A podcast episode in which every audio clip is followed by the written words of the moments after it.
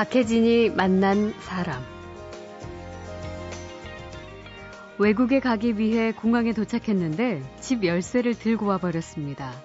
아는 사람에게 열쇠를 맡겨야 마당에 있는 꽃과 풀에 물을 줄 텐데 야단났죠.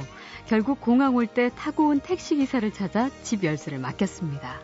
비행기를 향해서 빠른 걸음으로 막 가고 있는데 갑자기 온몸이 쭈삣한 거예요. 네. 저는 그걸 지금도 식물이 꽃들이 나를 불렀다고 생각을 해요. 음. 그래서 멈춰서고 또 다시 정말 미친 여자가 돼갖고 네. 면세점에 뛰어가서 예. 브랜드도 기억이 안 나는 아가씨를 붙들고 이 열쇠 좀 이 번호로 좀 주라. 아, 근데 내가 너무 다급하게 얘기하니까 이 여자분이 그 음. 열쇠를 퇴근하고 건네준 거죠. 아, 그, 그니까 그 번호라는 게 이제 핸드폰에 우리가 입력이 되잖아요. 아, 나를 택시 기사 준 예, 아저씨. 에게 예. 전해주라. 오늘 만날 분의 본업은 한복 디자이너입니다. 그런데 옷 짓기와 집 꾸미기, 농사 짓기와 요리에 탁월한 살림의 여왕이기도 합니다. 쓰고 나면 버리는 페트병도 이분의 손을 거치면 쓰임새가 아주 많아지죠. 밑부분 10cm 높이 정도를 잘라서 서랍 정리할 때 쓰면 좋고요. 네. 좀 길게 자르면 어, 친구 집에 방문할 때 음. 멸치 뭐 이런 거 담아서 보자기로 아, 싸서 예. 갖다 주면 이 친구는 그 자체로 냉동실 보관하기가 좋아요. 그러겠네요. 네, 그렇게 쓰기도 하고 음. 또 레이스를 커버를 씌워서 예. 바자 그릇으로 쓰기도 하고 아. 하루 종일 일터와 마당, 마루와 방을 오가며 꼼지락 꼼지락 자연과 더불어 맛깔나게 살림하는 예술가 정체가 궁금하시죠? 잠시 후에 만납니다.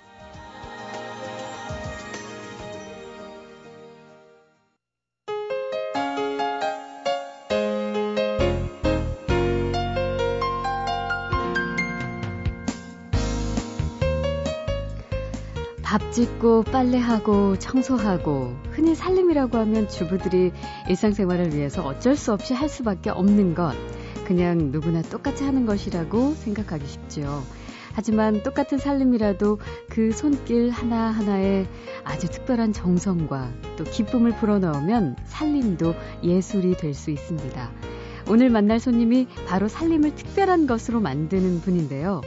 본업은 한복 디자이너지만 친환경 보자기 아트, 김치 담그기, 또 옹기와 자연 속 제철 작물로 만든 갖가지 음식을 만들어내는 요리사, 그리고 뜨개질과 자수를 활용한 소품까지 이런 의식주와 관련된 모든 것을 예술로 승화시키는 이효재 씨입니다. 한국의 마사 스튜어트라는 별명도 있지만 효재의 손끝에 닿으면 누더기 헝겊도 선녀의 날개옷이 되고 초근목피도 진수성찬이 된다는 소설가 이외수 선생의 찬사가 아주 더 멋지게 이효재 씨를 설명해 줍니다. 그런 이효재 씨가 최근에 풀꽃과 사람에 대한 에세이를 썼는데요. 오늘 만나겠습니다. 어서 오십시오. 안녕하세요. 네, 반갑습니다. 아, 정말, 음, 자연 속에서 그냥 나오신 듯한 그런 느낌이랄까요? TV에서는 많이 뵀지만 실제로 보니까 훨씬 더 맑으시네요. 네. 올 여름에는 사실 비도 유난히 많이 오고, 이제 가을 날씨가 이제야 조금 찾아와서 하늘이 정말 모처럼 청명하게 요 며칠 우리를 되게 기분 좋게 해줬는데 사실 오늘 저희가 스튜디오로 안 모시고 효재 선생님 집에 갔더라면 그곳에 이제 가을을 한껏 느끼면서 제가 방송을 했을 텐데 그걸 못해서 조금 아쉽긴 해요. 그래서 그냥 설명으로 대신 들을까 하는데 아, 그러셔도 되는데 네, 아, 좀 안타깝습니다. 언제 한번 장비 싸들고 오세요. 그래야겠어요. 네. 그리고 혹시 집에서 지금 청취하고 계신 분들은 상상만으로 들으셔야 할 텐데 요즘 딱 가을 날씨에 그곳 풍경은 어떤가요? 일단 요즘 햇빛이 무섭죠. 그래서 네. 저는요 예. 발등이 까맣게 탔어요. 밤에 보면 어, 발가락하고 발등 부위가 경계선이 있- 어, 있어요. 가을 햇볕에. 여기서 아 가을 햇빛이 무섭기는 하구나 네. 이런 생각을 하고요. 예. 일단 마당 걷어내는 거참 음. 쓸쓸하거든요. 음. 그래서 뭐 옥수수 떼며 고추 떼 그냥 있고요. 네. 그 저는 그냥 안 걷어드려요. 가을이 오히려. 어. 어, 그래서 눈 내리는 겨울에 내려다 보면 네. 가을이 느껴지게 아. 그냥 두고요. 네. 네. 어. 그좀 쓸쓸해지려고 하는 찰나예요. 아, 그래요. 네. 텃밭도 직접 일구시잖아요. 네. 그러면 뭐뭐 키우세요? 뭐 딸기, 뭐 온갖 거 가지수 다 하면요 한 열대까지 되더라고요. 혼자서요? 예. 그런데 이제 어디 지방 가다가 예. 제가 다른 샘은 없는데 네. 농작물 샘이 많은 거예요. 어. 그래서 가- 요 최근에는 강황, 쪽, 뭐 삼지 구엽초 예. 이런 것들 네. 몇 그릇씩 얻어다 예. 그냥 담 밑에 꽂아 놓으면 예. 이 야생초들은 안 음. 죽고 저가 알아서 올라와요. 네. 예. 농작물 샘 낸다는 분 처음 뵙습니다. 어제도 걸음 얻어왔어요. 어, 그, 그런 거 네. 하면 기분이 좋으세요? 부자 된 느낌 들고요. 부자 된 느낌이요? 예, 우리 직원들이 늘 얘기하죠. 선생님, 좀 생각을 바꿔보는 게 어떠냐고. 어, 돈으로 바꿔보면 어떠세요? 아, 이렇게 예. 자꾸 놀려요, 옆에서. 네, 예. 아, 이렇게 손 잡고 만지시는데 음. 여전히 그 트레이드 마크를 할까요? 봉숭아물이 아주 예쁘게 아직까지 있네요. 어, 이거 안 하면 안 돼요. 안 하면 안 돼요? 보자기 싸고, 뭐, 흥일하니까 손톱이 늘 닳거나 부러지는 거예요. 예. 그래서 이게 저한테는 위장이에요. 손톱 위장도. 예. 근데 참 예쁩니다. 그래요. 음, 그 어떤 들으면. 그 인공적인 화학약품의 매니큐어보다 참 예쁩니다. 혜재 선생님하고 어울려요. 저는요, 예. 뭐한 가지를 하면 아주 지독하게 빠지는데요. 이걸 이제 연구까지 해서 예. 이제 냉동실에 얼려놨다가 네. 어, 1년 12달 같이 드리고 아. 보통 넉 달에 한 번 정도 아, 드리죠. 그래요? 아, 여름에 딱 하고 그냥 네, 기다리시는 많은 게게 아니라. 아니고. 그래서 색이 저렇게 곱게 유지가 네. 되시는구나. 알겠습니다. 그 가을뿐만 아니라 그 사계절의 풀꽃 얘기를 이번 책에는 이렇게 쫙 풀어 놓으셨는데 첫 부분에 둥글레꽃 얘기가 나와요. 네. 근데 둥글레꽃이라고 해서 둥글레는 우리가 이제 보통 차로 마셔서 네. 제가 알고 있는데 네. 꽃이 폈어요? 예, 꽃이 은방울 꽃보다는 얌전하고 예. 거의 형태가 비슷한 종 모양의 꽃이 조롱조롱 매달려요. 아, 그게 어, 둥글레꽃이에요. 예, 정말 예뻐요. 오. 그리고 까만 열매가 가을엔 열리고. 네. 아. 그 둥글레 꽃에 처음에 시선을 두게 된 계기가 있으세요? 저는 잎사귀가 푸른 식물을 좋아하는데요. 예. 아마 걔의 균형미 때문에 아, 좋아했던 것 같아요. 첫눈에 반해서. 그 둥글레 꽃이 네. 가진 균형미. 예, 균형미가 아, 어, 뻣뻣하게 서 있지도 않고요. 네. 약간 고개 숙이고 있는 그 균형미에 반해서 네. 지금까지 이렇게 사랑해요. 역시 예술 예술가답습니다.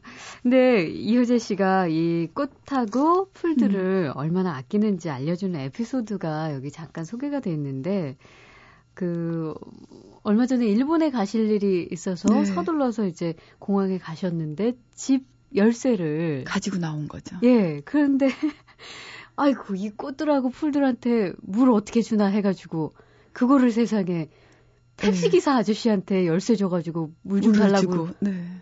어떻게 그런 생각을 하셨어요? 어, 근데 저는 비행기를 타려고 막 뛰는데 제가 아침형 인간이 아닌 거예요. 그래서 네. 늘 아침에 바쁘거든요. 예. 비행기를 향해서 빠른 걸음으로 막 가고 있는데 갑자기 온몸이 쭈삣한 거예요. 네. 저는 그걸 지금도 식물이 꽃들이 나를 불렀다고 생각을 해요. 음. 그래서 멈춰서고 또 다시 정말 미친 여자가 돼갖고 네. 면세점에 뛰어가서 예.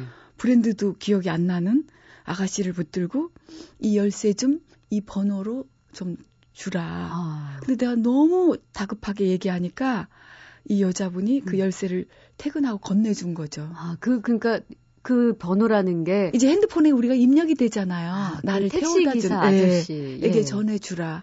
근데 저는 지금도 그 면세점 아, 아가씨가 예. 저의 간절한 목소리와 얼굴빛을 보고 그 청을 들어준 게 너무 감사해요. 어. 근데, 그, 정말, 남이잖아요. 물론 네, 믿고 네. 하셨지만, 남에게 그냥 집 열쇠 키를 턱 하고 주신 거잖아요. 근데 목, 목적은 물론, 꽃에게 물 어. 좀 달라는 거였지만, 그 당시에는 믿음 이런 거 그런 생각 하나 안 들고 오로지 그냥 어 식물이 말라 죽는 비명 소리만 들리는 거예요. 그러니까 다른 예. 생각 아무 생각 안 하죠. 음. 음. 그래서 그, 저기, 운전기사 분께서는 해주셨어요? 해주셨고 이제 전화번호를 제가 가지고 있으니까 네. 올때 이제 그 양주 한 병을 선물로 아, 사왔어요. 감사의 마음으로. 예, 그리고 아저씨께 드렸죠. 그랬군요. 참 진짜 이 심지어 이 꽃과 음. 풀들에 대해서 이렇게 아끼는 마음을 책으로 쓰실 정도면 그, 그 상황에는 정말 충분히 지금 네, 이해가 네. 간, 갈 정도예요. 이효재 씨가 살림의 여왕으로 우리에게 네. 이제 더 친숙한데 그 이야기 곳곳에 이제 그런 예들이 좀 있어요. 옥수수 잎으로 근사한 식탁을 꾸밀 수 있다. 근데 저 같은 사람한테는 이게 상상이 잘 안 되거든요. 어떻게 테이블 세팅할 때 옥수수 잎은 그냥 버리는 쓰레기 정도로만 생각했는데 네. 얘를 어떻게 활용해요? 어, 이제 손님이 저는 항상 급박해야지 새로운 에너지가 샘솟더라고요. 네. 우물처럼 퍼쓸 수는 없나 봐요. 어. 그래서 손님이 오고 차린 음식은 없고 테이블이 썰렁하잖아요. 네. 그럼 또 어느 순간 딱 보이는 게 그 옆에 마침 옥수수가 있었던 거죠. 네. 그럼 옥수수 잎을 벗겨서 컵을 한 바퀴 돌리고 이제 아. 가까이 있던 이쑤시개 갖고 찔러주면 아. 이제 근사한 또 위장이 되는 거죠. 네. 단지 맹물일 뿐인데 아. 어, 그 컵을 그렇게, 그렇게 꾸며주는 예, 거예요. 꾸며주고 그리고 음. 마당에 옥수수 잎이 푸르게 길게 자라고 있으면 네. 걔네들을 뜯어다 이제 레이스처럼 테이블 깔개로 쓰기도 하고 어떻게요? 기다랗게 러너처럼 쓰기도 하고요. 아. 이제 젓가락을 감기도 하고 네. 어, 예. 음, 다양하게 쓰죠. 모든 유전 네. 손에만 가면은 그냥 짠 하고 나오는군요. 며칠 전엔 이제 오동나무가 씨 떨어져서 예. 별로 굵지 않게 우리 마당에 자라고 있는 거예요. 네. 걔를 이제 장대로 막 털고 있었어요. 예. 잎이 필요해서. 음. 근데 누가 들어오다 보더니 이제 하다 하다 별짓을 다 한다고. 장대로 입 털고 있다. 키가 안 닿으니까. 그냥 궁에서 생긴 그런 게 이제 스타일이 된 거죠. 그래서 발등 이렇게 네. 가을볕 때 타셔가지고. 네. 음. 그 우리가 이제 다 알지만 그 부군 되시는 남편분이 네. 피아니스트 임동철 네. 씨신데 어, 이제 어느 여름날 뭐 음악회 이런 거 자주 네. 하셨을 테니까 그때 손님이 정말 많이 오실 네. 거 아니에요? 150명, 뭐 네. 200명 오죠. 그런 분들 대접해야 될 음. 때도 그 플라스틱 채반 위에다가 뭐 칡잎 깔고 네. 근데 그것도 뭐 거친 칡잎으로만 해야 뭔가 쫙 나오고 그런다면서요. 예, 그러니까 제가 일을 통해서 예. 저가 이렇게 변화하는 게 저는 늘 산속에 살았기 때문에 당연히 굵은 칡잎을 따올 거라고 생각하고 칡잎 좀 따다 주세요라고 네. 말했는데 이 얘기 들은 여인은 공을 들인다고 애기 칡잎만 따오는 거예요. 네. 그럼 얘네는 30분 만에 다 말라버려서 못 쓰거든요. 아. 그러니까 저는 다시 따오세요 말보다 늘 하던 버릇대로 제가 이제 막 미친 듯이 가서 또 타잔처럼 따고 그 여린 칡잎 보니까 마음이 애틋하잖아요. 네. 공들여서 따왔는데 네. 그걸 가지고 다시 또 샌드위치 만들고 아.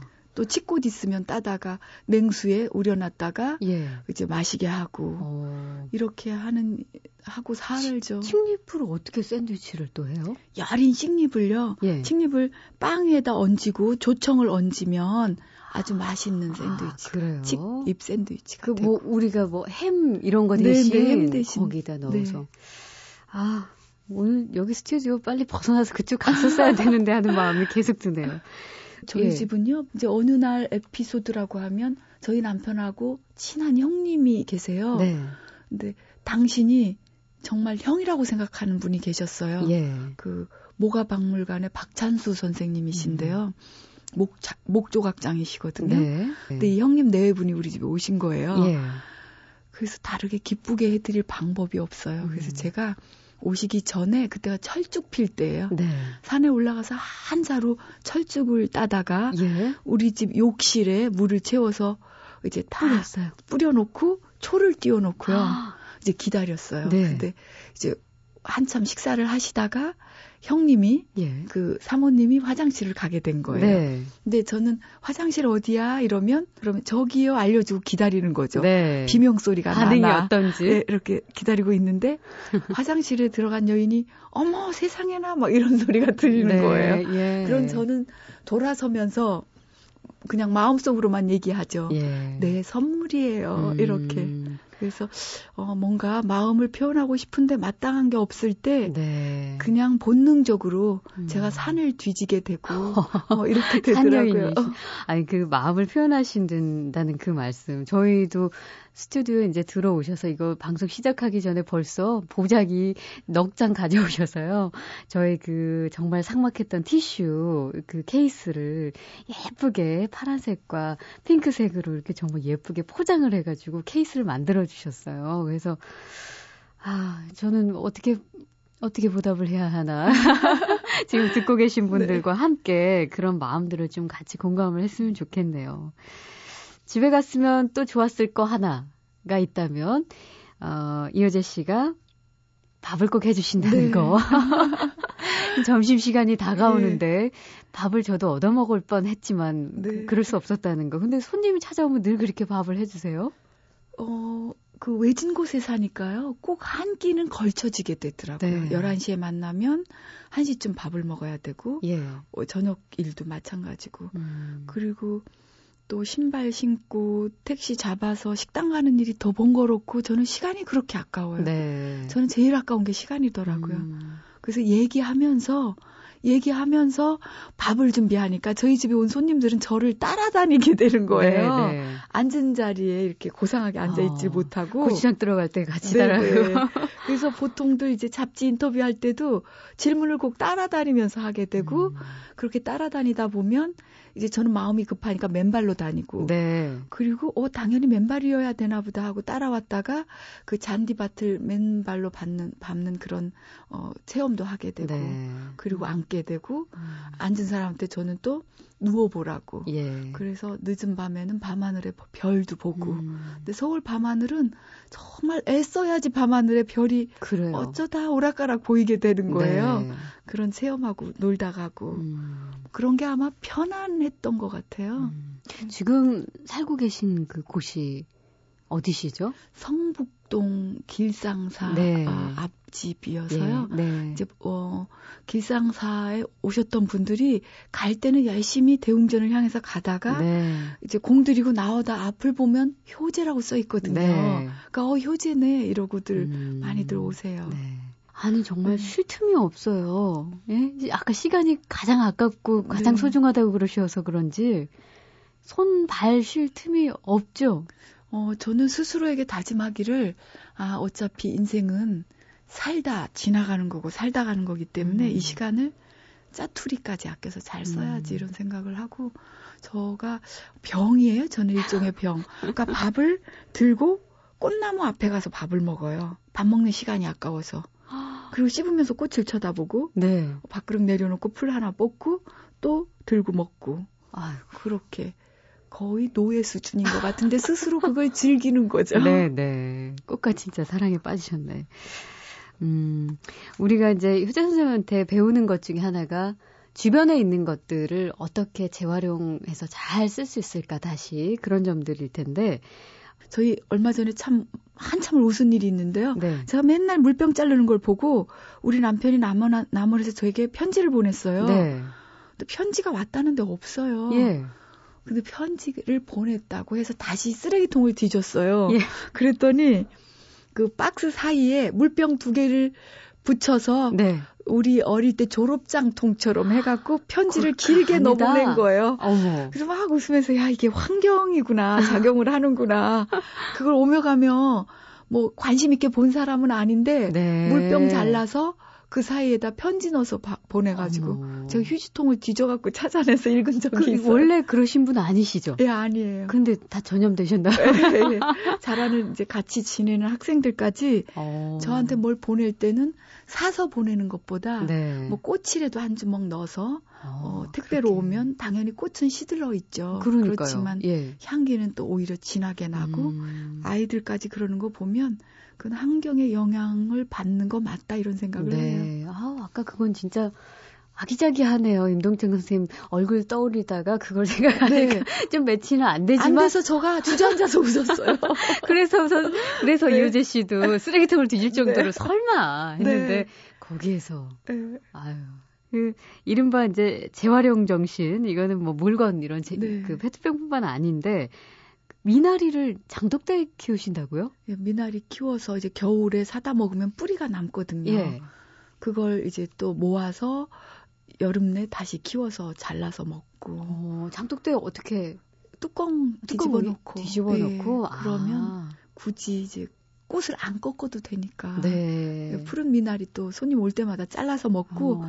젓가락을 말아서 끈으로 이용할 때 좋아요. 아. 미나리로. 그렇게도 쓰고. 네. 아, 살림을 좀 가서 배워야 할 텐데. 게다가 이제 얼어 죽은 나무도 자르지 않는다. 이게 얼어 죽은 나무를 보통은 다 천해 주잖아요. 네. 근데 이것도 활용을 하시려고 자르지 않으시는 건가요? 네, 그거 이제 대나무일 경우에는 우리 꼬지 필요하죠. 떡 네. 먹거나 이럴 때 꼬지 할 때 이제 또 막 달려 나와서 잘라서 꼬지로 쓰기도 하고 오. 젓가락도 만들어 쓰고요. 네. 아주 작은 잔가지는 이쑤시개로 쓰고. 아. 그래서 필요할 때 쓰고 여름 내 이제 또 그 호박 넝쿨이나 넝쿨 식물들이 울타리가 돼요. 네. 그래서 내버려뒀다가 아. 죽은 나무도 우리는 아껴가면서 써야 돼요. 네.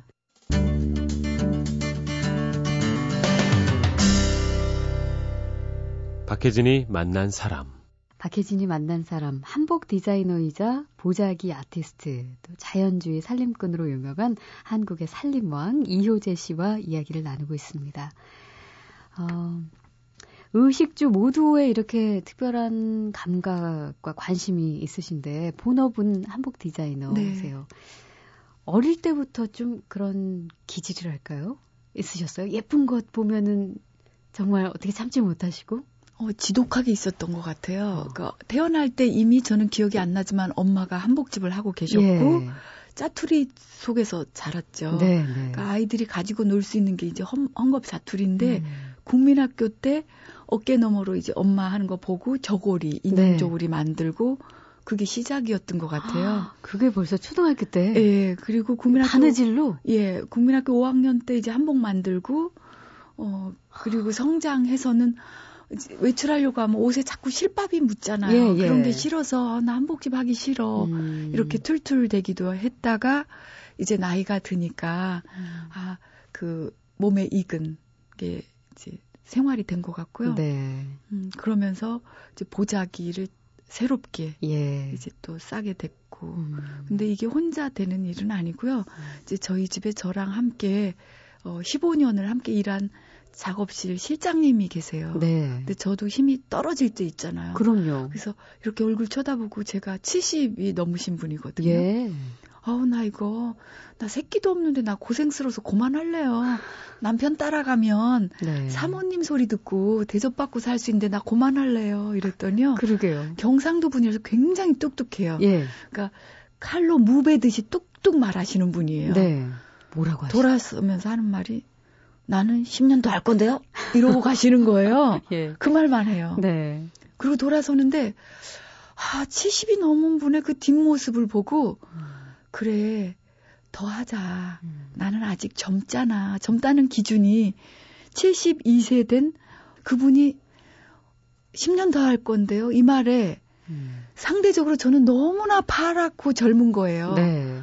아, 그래. 나도 더 해야지. 음. 그 짧은 말 한마디가 힘이 나서 음. 또 이렇게 열심히 그 정말 내가 그 에너지가 다 소진되고 바닥이 났을 때 그 뚝뚝한 한마디가 또 그렇게 힘이 났어요. 아마 뽀빠이의 그 예. 그 시금치처럼 힘이 났고요. 어. 그 저는 좀 둔해서 음. 어, 그뭘 영향을 받는 경우가 잘 없어요. 네. 예쁜 거나 보면 호들갑을 떠는데 어, 그때 그 한마디가 저한테는 굉장한 어, 힘이 됐고 음. 심지가 된 것 같아요. 네. 그래서 그런 같이 함께하는 이들이 음. 있어서 저가 더 힘이 나고 잘 살 수밖에 없고 남편은 나가 있고 네. 뭐 그런 동지 든든하고 예. 엄마는 어릴 때부터 한복집 하는 집에서 태어났기 때문에 네. 항상 잔소리 때 하듯이 네가 네살 때부터 헝겊을 개켜놓고 놀더라. 네. 그래서 널 걱정했다. 음. 복 많은 딸아이가 태어났어야 되는데 재주 많은 딸이 태어나서 어. 제 미래가 몸 될까봐 걱정했다고. 음. 그 어머님은 좀 다른 길을 가기를 원하셨어요. 그렇죠. 그리고 어. 엄마가 꼭 제가 남의 집 창고에서 몰래 머리 우리 어릴 때만 해도 애들이 머리에 이가 많았어요. 네. 근데 이 많은 애들 데려다 놓고 머리를 따고 있는 거예요, 몰래. 그럼 엄마가 저지 데리러 오죠. 네. 그럼 돌아서면서 네가 복을 갖고 태어났어야 되는데 재주 갖고 태어나서 이 일을 어쩌면 좋냐고 어, 자식 걱정돼서 네, 그래, 예. 그렇게 끌끌대던 게 음. 그래서 저는 못마땅하죠. 얘 머리를 빨간 옷에 맞춰서 빨간 머리끈을 넣어서 따고 있는데 엄마한테 붙들린 거예요. 네.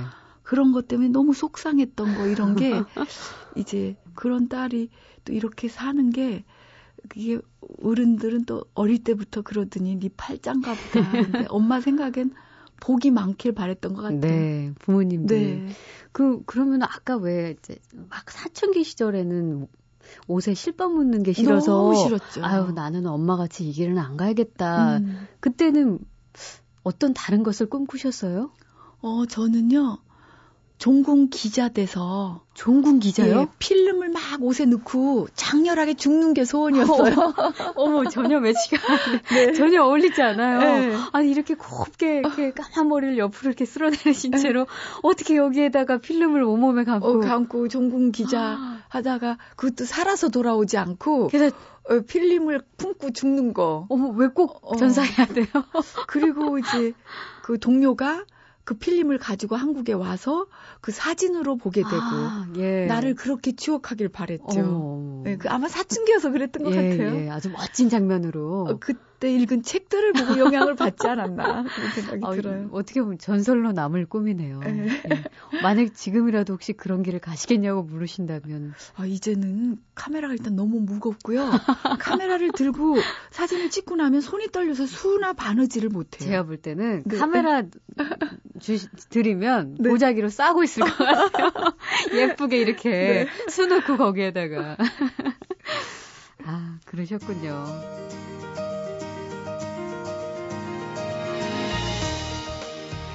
네, 한때 종공 기자를 꿈꾸기도 했던 이효재 씨. 어쩔 수 없는 하지만 자연주의 삶에 관한 이야기들이 더 많죠. 오늘 못다한 이야기 참 많아서 내일 하루 더 모셔서 함께 할까 합니다. 내일 다시 뵙겠습니다.